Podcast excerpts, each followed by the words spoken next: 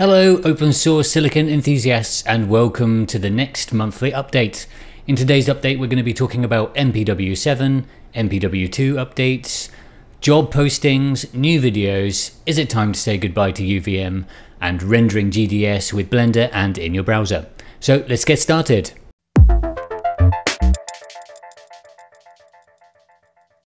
So let's kick things off with MPW7. The deadline for that was the 14th of September, and the Zero to ASIC course submitted uh, another set of projects. And a special shouts out to Farhad and Peng and James, who are all first time tape outs on the project. So well done, everyone. There were 72 projects that were submitted and passed tape out. There are about 100 that were submitted overall. And you can see all these different projects here on the eFabless uh, platform page if you want to take a better look. And I've already picked out some of my favorites a RISC-V processor with a 5 GHz transceiver, an out of order RISC-V core, and a CAN controller. So have a look, pick your favorites, and let me know if you want me to invite the authors to an interview. And don't forget my eFabless project browser tool that lets you easily see all the projects and search them to see what people are making and get the links to the projects and the GitHub repositories. eFabless are looking for a silicon validation engineer. It's a full-time job and it's remote. So if you're interested in getting involved with verifying open source silicon, then drop them a line.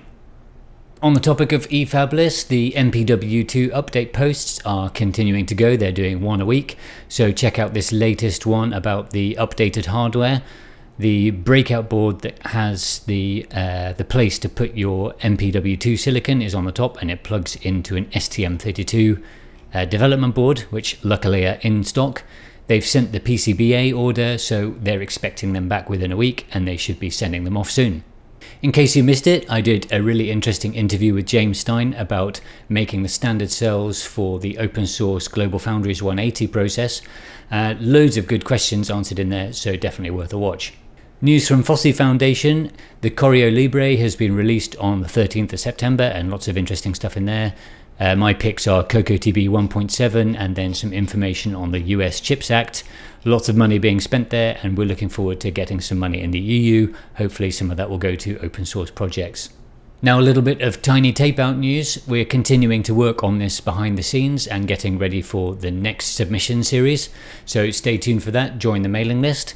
Uh, we've got some really great upgrades to Wokwi, so thanks Uri for that. We can now shift and select and drag multiple blocks at once, which is great. And we've also got undo and redo, so that's really good news.